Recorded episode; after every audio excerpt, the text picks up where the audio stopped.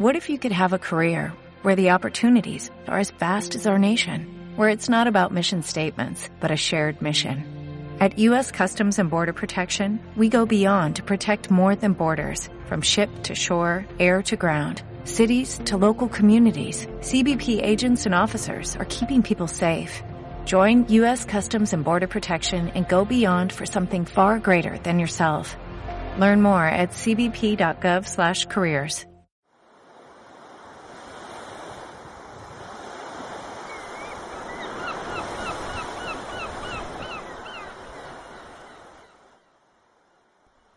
Dragon Podcast, episodio 302.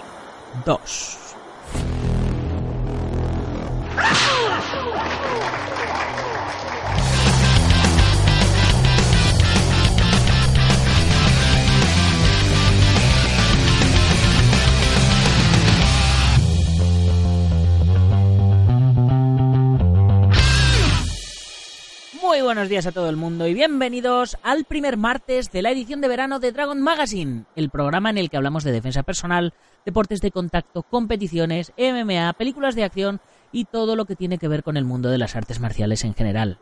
Bienvenidos a Dragon Podcast.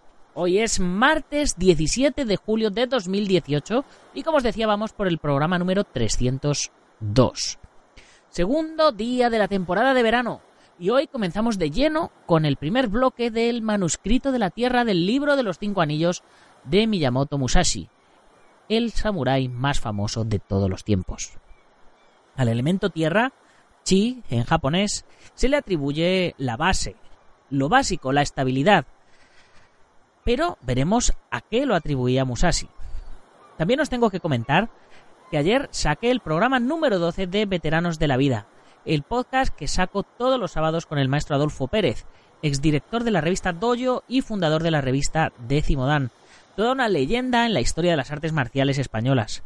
Aunque en este programa hablamos más de su faceta como naturópata y autor de más de 300 libros que sobre este tipo de temáticas. Y lo tenía que haber sacado el sábado, me retrasé un poco, pero bueno, ayer lo sacamos, así que por si queréis saber un poquito más del mundo en el que me muevo, o saber un poquito del maestro Adolfo Pérez, pues pasaros por este otro podcast, Veteranos de la Vida, y suscribiros, ya sabéis. Y por supuesto, comentaros el nuevo curso que empieza hoy en la Comunidad Dragón, porque tal y como os comentaba ayer, volvemos a comenzar con 5 cursos a la vez de lunes a viernes. Y si ayer comenzábamos con el de defensa personal con cinturón, hoy nos vamos al otro lado para trabajar la energía y las artes marciales chinas, en un curso muy especial que nos ha hecho el Sifu Francisco Javier Hernández, donde nos presenta su personal estilo del Minchuan Chaitien, un curso muy profundo y especial que seguro que os va a encantar. ¿Y qué curso toca mañana? ¿Con qué curso arrancamos mañana? Pues bueno, tendréis que estar atentos a dragon.es para saberlo. Ya sabéis, más de 400 videotutoriales a tiempo real para que podáis aprender y practicar desde casa, desde el trabajo, desde el parque o, por qué no, ahora en veranito, desde la playa. Vamos, desde donde queráis. Y donde diariamente subimos nuevas lecciones de lunes a viernes, a menos de 0,1 céntimo por vídeo. Más de 30 cursos desde lo más básico y tradicional hasta lo más moderno, contemporáneo, catas, armas, combate, grappling, nutrición, arbitraje, elasticidad, preparación física, lucha escénica, acrobacias, de todo. Y si queréis algún curso en concreto que no hayamos hecho, tan solo nos lo tenéis que comunicar y lo prepararemos para vosotros. Y además, todos los suscriptores recibís gratis mensualmente la revista Dragon Magazine en papel, enviada directamente a vuestro domicilio. Y en formato digital podéis tener acceso a todas, las pasadas y las que vendrán. Y para más INRI, 15% de descuento en la tienda online, gastos de envío gratis, 50% de descuento en nuestros seminarios, torneos, todas las fotos que hacemos de todos los eventos sin marca de agua. ¿Y todo esto por cuánto? Por 10 euros al mes, sin trampa ni cartón, sin compromiso de permanencia, te puedes borrar cuando quieras o apuntarte solo un mes, en fin, lo que quieras. Y ahora sí, dicho todo esto, vamos con nuestro capítulo de hoy. El manuscrito de la tierra. Las artes marciales son la forma de vida del guerrero, especialmente Los oficiales deberían practicar estas artes y los soldados deben también conocer esta forma de vida.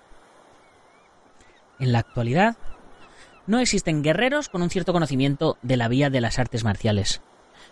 Fijaros qué casualidad que este primer párrafo que comenta Musashi es, si lo hubiera escrito un maestro de la actualidad, sería exactamente igual, porque ni los policías ni los militares normalmente están preparados a nivel de artes marciales como deberían estar preparados. Coincido totalmente con ello. Venga, continuamos. Antes de nada, pongamos un ejemplo sobre lo que es una forma de vida. El budismo es una vía para ayudar a la gente. El confucianismo es una vía para reformar la cultura. Para el médico, curar es una forma de vida. Un poeta enseña el arte de la poesía. Otras personas se dedican a predecir el futuro, al tiro de arco, o a otras diversas artes o disciplinas. Las personas practican las vías a las que se sienten inclinados y desarrollan sus preferencias individuales. Pocas personas son aficionadas a la vía marcial de la vida. Ante todo, la vía de los guerreros significa familiaridad con las artes y culturas marciales. Aunque sean torpes en ellas, los guerreros deben fortalecer personalmente sus propias artes marciales tanto como puedan sus propias circunstancias. La gente piensa normalmente que todos los guerreros reflexionan sobre el hecho de estar preparados para morir. En lo que se refiere a la vía de la muerte, esta no se limita a los guerreros. Los monjes mendicantes, las mujeres, los campesinos e incluso aquellos que pertenecen a las clases que están por debajo de ellos conocen su obligación, se avergüenzan de descuidarla y se resignan a la muerte. En esto no hay ninguna distinción. La vía marcial de vida practicada para los guerreros se basa en superar a los demás en todo y en cualquier cosa, ya sea mediante la victoria en un duelo individual o ganando una batalla frente a varias personas. Uno piensa en servir a los intereses de quien lo emplea, en servir los propios intereses, en llegar a ser bien conocido y en estar socialmente establecido. Todo ello es posible mediante el poder de las artes marciales. Sin embargo, habrá personas en el mundo que piensen que aunque uno aprenda las artes marciales, no le servirán de nada cuando surja una necesidad real. A este respecto, la verdadera ciencia de las artes marciales significa practicarlas de tal forma que sean útiles en cualquier ocasión y enseñarlas de tal forma que sean útiles en todos los caminos. Esto es algo personal, es algo que personalmente estoy totalmente de acuerdo en ello. Yo siempre he dicho que las artes marciales son una escuela de artes marciales, es una escuela de crear personas, de formar personas. Que no es tan importante el hecho de dar un puñetazo en sí, sino toda la disciplina y toda la perseverancia que se enseña detrás de cada puñetazo, de cada golpe. Incluso me acuerdo cuando daba clases cuando tenía yo mi escuelita. Cuando los chicos llegaban tarde a la clase, pues yo les mandaba hacer 10 flexiones, o cuando se les olvidaba el cinturón, o cosas así, ¿no? A niños pequeños, y llegaba la madre, ¡ay, no le hagas hacer flexiones al niño, que ha sido culpa mía que no traiga el cinturón! Que nada. Digo, bueno, pues entonces ¿las va a hacer usted las flexiones? No, ¿cómo las voy a hacer yo? Pues, señora, alguien tendrá que hacerlas, ¿no? A los niños hay que enseñarles que los actos tienen consecuencias y que si trabajan bien van a conseguir cosas y que si trabajan mal no las van a conseguir. Y eso es fundamental y eso es uno de los conocimientos más básicos que yo aprendí en las artes marciales. Yo, para mí, como dice Musashi, las artes marciales están intrínsecas en todo lo que hago. Yo siempre procuro hacer bien todo. O sea, intento ser el mejor en todo, ¿no? Como se suele decir. Si claro, a mí la gente me dice, es que tú haces los diseños de los kimonos, es que haces el podcast, es que haces la revista, es que editas los vídeos, es que tengo disciplina marcial para aprender todo lo que puede hacer un hombre con 2 brazos y 2 piernas, lo puede aprender a hacer cualquier otro hombre. También hablaba aquí sobre que hay gente que no es muy hábil y que hay gente que sí que lo es, pero que la marcialidad consiste en que aunque no seas hábil, entrenes y al final adquirirás esa habilidad. Venga, continuamos. Sobre la ciencia de las artes marciales. En China y Japón, los practicantes de estas ciencias han sido tradicionalmente llamados maestros de las artes marciales. Los guerreros no pueden dispensarse de aprender esta ciencia. Aquí, como veis, separa. Cuando habla de guerreros, muchas veces está hablando de soldados, ¿no? De samuráis, de gente que va a la guerra. Y es que es lo que hablamos. Hay mucha gente que va a la guerra, soldados profesionales que no saben artes marciales, que no saben el arte de la guerra, ¿no? Como podríamos decir. Y hoy día pues hay muchos policías que están, bueno, el 90% de los policías yo diría que no saben artes marciales, saben pegar un porrazo y saben disparar, pero no saben luxar, no saben controlar, y es a esto a lo que se refiere, que por un lado están los expertos en artes marciales y defensa personal, y por el otro lado están los cuerpos del orden y las fuerzas de seguridad del Estado, ¿no? Continuamos. Las personas que viven de las artes marciales en la actualidad solo se ciñen a la esgrima japonesa, a la katana. Los sacerdotes de los templos Kashima y Katori de la provincia de Itachi han fundado este tipo de escuelas, afirmando que sus enseñanzas han sido transmitidas por los dioses y viajan de provincia en provincia transmitiendo a la gente sus enseñanzas. Pero esto realmente es un fenómeno reciente. Entre las artes y disciplinas de las que se habla desde la antigüedad, el denominado arte de la ventaja ha sido incluido como una disciplina. Así, una vez que hablamos del arte de la ventaja, no puede limitarse a llegar a ser solo de la esgrima. Incluso la misma esgrima difícilmente puede ser conocida si se consideran únicamente como ganar solo mediante el arte del sable. Está fuera de cuestión que sea posible alcanzar el dominio de la ciencia militar de este modo. Aquí lo que nos está hablando en el arte de la ventaja, pues evidentemente está hablando de la estrategia, ¿no? Que no se trata solo de que aprendan a manejar la espada o de que aprendamos a golpear o de que aprendamos a trabajar. Se refiere a que tenemos que ver la manera de ponernos, como él dice, en ventaja por delante del otro. Se trata de que estemos por encima. ¿Y cómo se consigue eso? Pues imaginar dos personas que tienen la misma habilidad, dos luchadores de MMA que los dos han aprendido en la misma escuela, conocen las mismas técnicas, conocen los mismos derribos, los mismos golpes. El que va a ganar será el que piense en cómo ganar. El que piense, si él me hace esto, yo le podría hacer esto. Es decir, el que empiece a trazar una estrategia en base a ello. Venga, seguimos. Cuando miro a la sociedad, veo que la gente convierte las artes en ganancias comerciales. Se considera a sí misma como mercancía e incluso llevan a cabo mejoras como si fueran un objeto de comercio. Distinguiendo lo superficial y lo sustancial, encuentro que esta actitud tiene menos realidad que la decoración. El campo de las artes marciales abunda particularmente de esgrimas victoriosas, con popularización comercial y aprovechamiento por parte de aquellos que enseñan la ciencia y de aquellos que la estudian.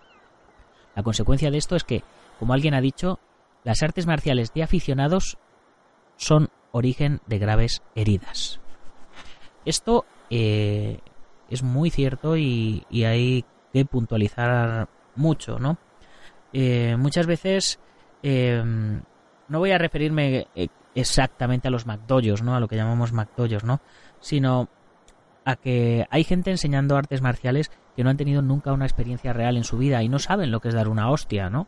De aquí os remito al vídeo de Albert Barberà en el que en YouTube, en el que se enfrenta a un supuesto profesor de Krav Maga que no había tenido nunca un enfrentamiento real, pero que él confiaba ciegamente en que él era una máquina de matar. Y claro, en cuanto Albert le pega el primer puñetazo, el otro ve las estrellas y le cambia la mente. Vamos, como decía Mike Tyson, todo el mundo tiene un plan hasta que se lleva la primera hostia, ¿no?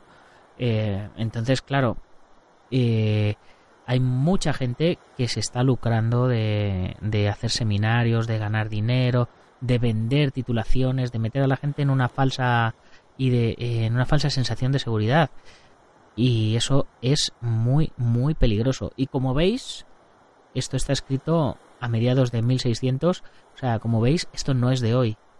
Y si hemos podido quitarlo en 400 años, no sé cómo vamos a conseguir quitarlo hoy día. Hablando de forma general, existen cuatro formas de vida. La forma de vida del caballero, la del campesino, la del artesano y la del comerciante. En primer lugar está la forma de vida del campesino. Los campesinos preparan todo tipo de herramientas agrícolas y pasan años prestando constantemente atención a los cambios de las cuatro estaciones. Esta es la forma de vivir del campesino. En segundo lugar está la forma de vida del comerciante. Quienes elaboran licor obtienen los diversos utensilios requeridos y viven de los beneficios que obtienen según la calidad de lo que producen. Cualquiera que sea el negocio al que se dediquen, los comerciantes viven de los negocios que ganan conforme a su posición particular. Esta es la forma de vida del comerciante. En tercer lugar, en lo que se respecta al caballero guerrero, esta vía implica construir toda clase de armas y comprender sus diversas propiedades. Esto es algo imperativo para los guerreros. Ignorar la maestría de las armas y la comprensión de las ventajas específicas de cada una de ellas sería indicar una falta de cultura de un miembro de una casta guerrera. Aquí, evidentemente, cuando habla de construir armas y comprender sus diversas propiedades, etcétera, aquí lo que se está refiriendo es que una persona que se dedica a la seguridad, que es soldado, que es policía, pues portero de discoteca, no sé, alguien que tiene que poner su vida en juego, tiene que estar preparado.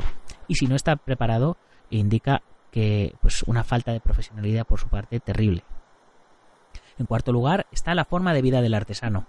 Si se toma como ejemplo la forma de vida del carpintero, esta implica la fabricación habilidosa de toda clase de herramientas.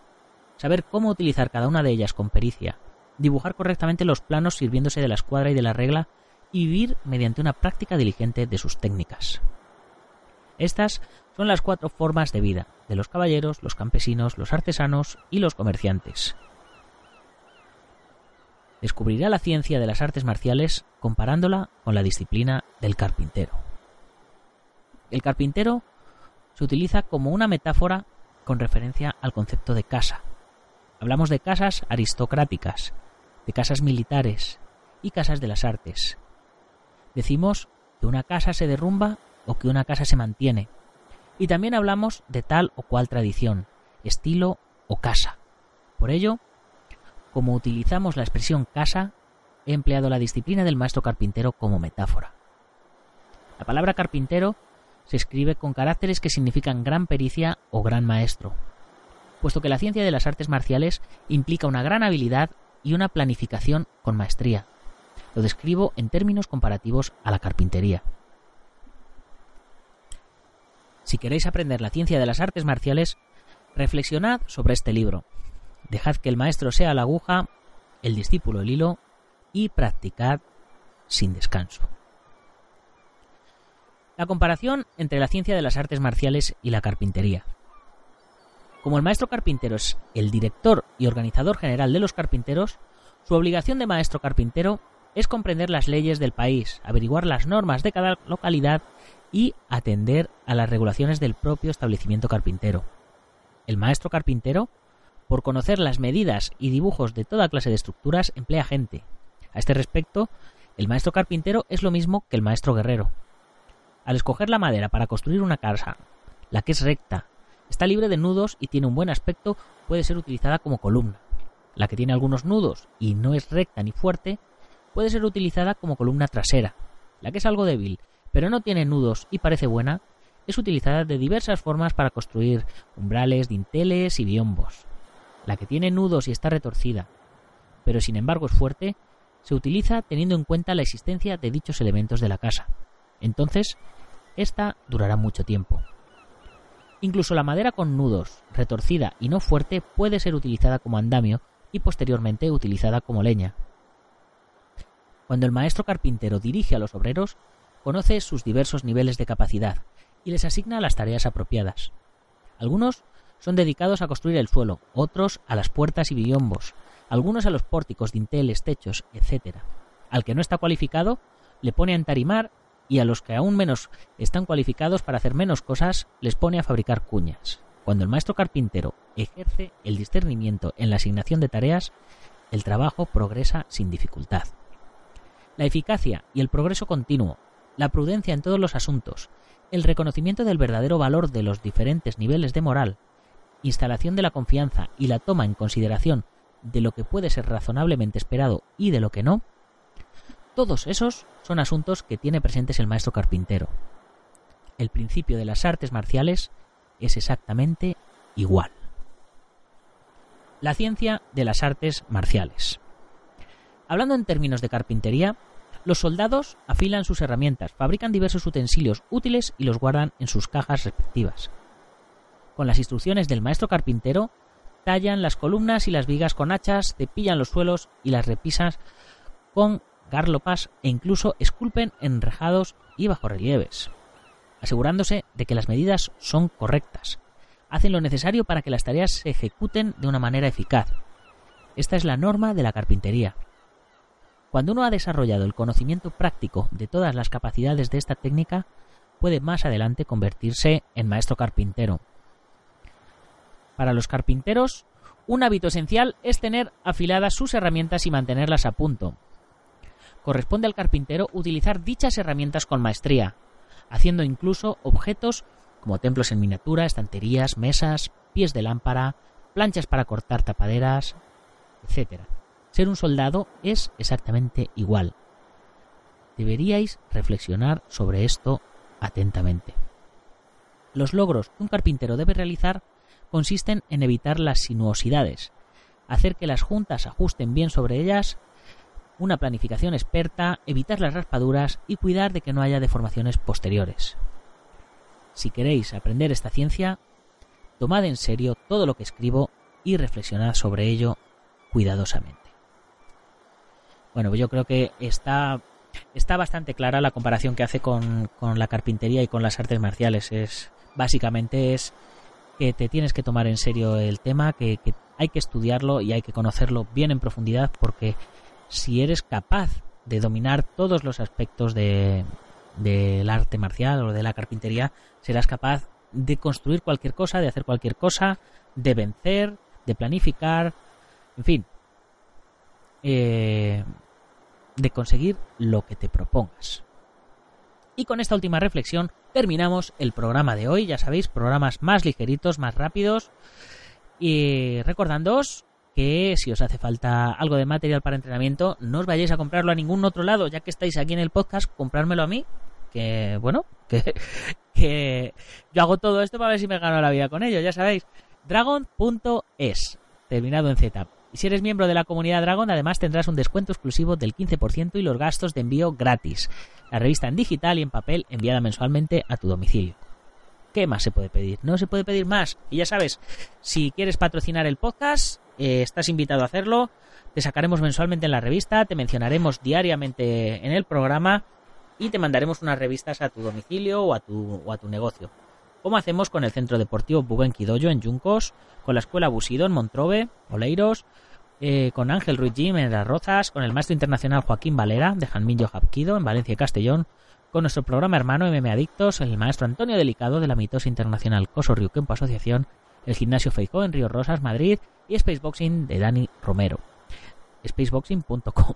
Ya sabéis que podéis comprar la revista a través de la web, suscribiros, comprar números atrasados o uniros a la comunidad Dragon, que es lo que yo personalmente recomiendo para que disfrutéis de todos estos contenidos premium que incluyen los cursos, los descuentos, la revista, una comunidad privada para que conozcáis a gente de vuestra zona para poder quedar y entrenar, y bueno, un montón de cosas más.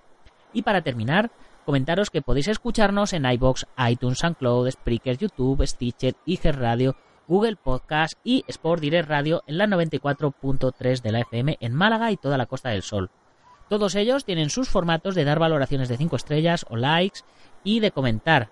Así que, por favor, hacerlo, que me hace mucha ilusión y nos ayuda a posicionarnos mejor y a que más oyentes nos conozcan. Y ya sin más, hasta mañana, guerreros. ¡Gámbaru! ¡Gámbaru! ¡Gámbaru!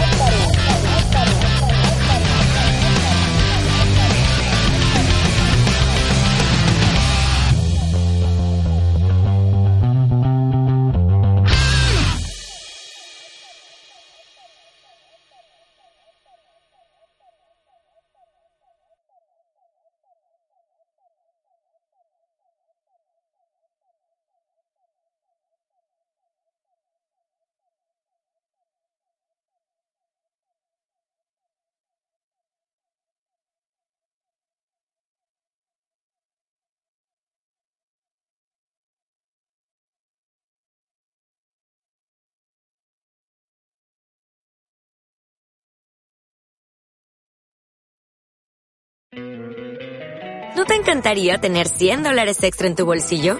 Haz que un experto bilingüe de TurboTax declare tus impuestos para el 31 de marzo y obtén $100 de vuelta al instante. Porque no importa cuáles hayan sido tus logros del año pasado, TurboTax hace que cuenten. Obtén $100 de vuelta y tus impuestos con 100% de precisión. Solo con Intuit TurboTax. Debes declarar para el 31 de marzo. Crédito solo aplicable al costo de la presentación federal con TurboTax Full Service. Oferta sujeta a cambios o cancelación en cualquier momento.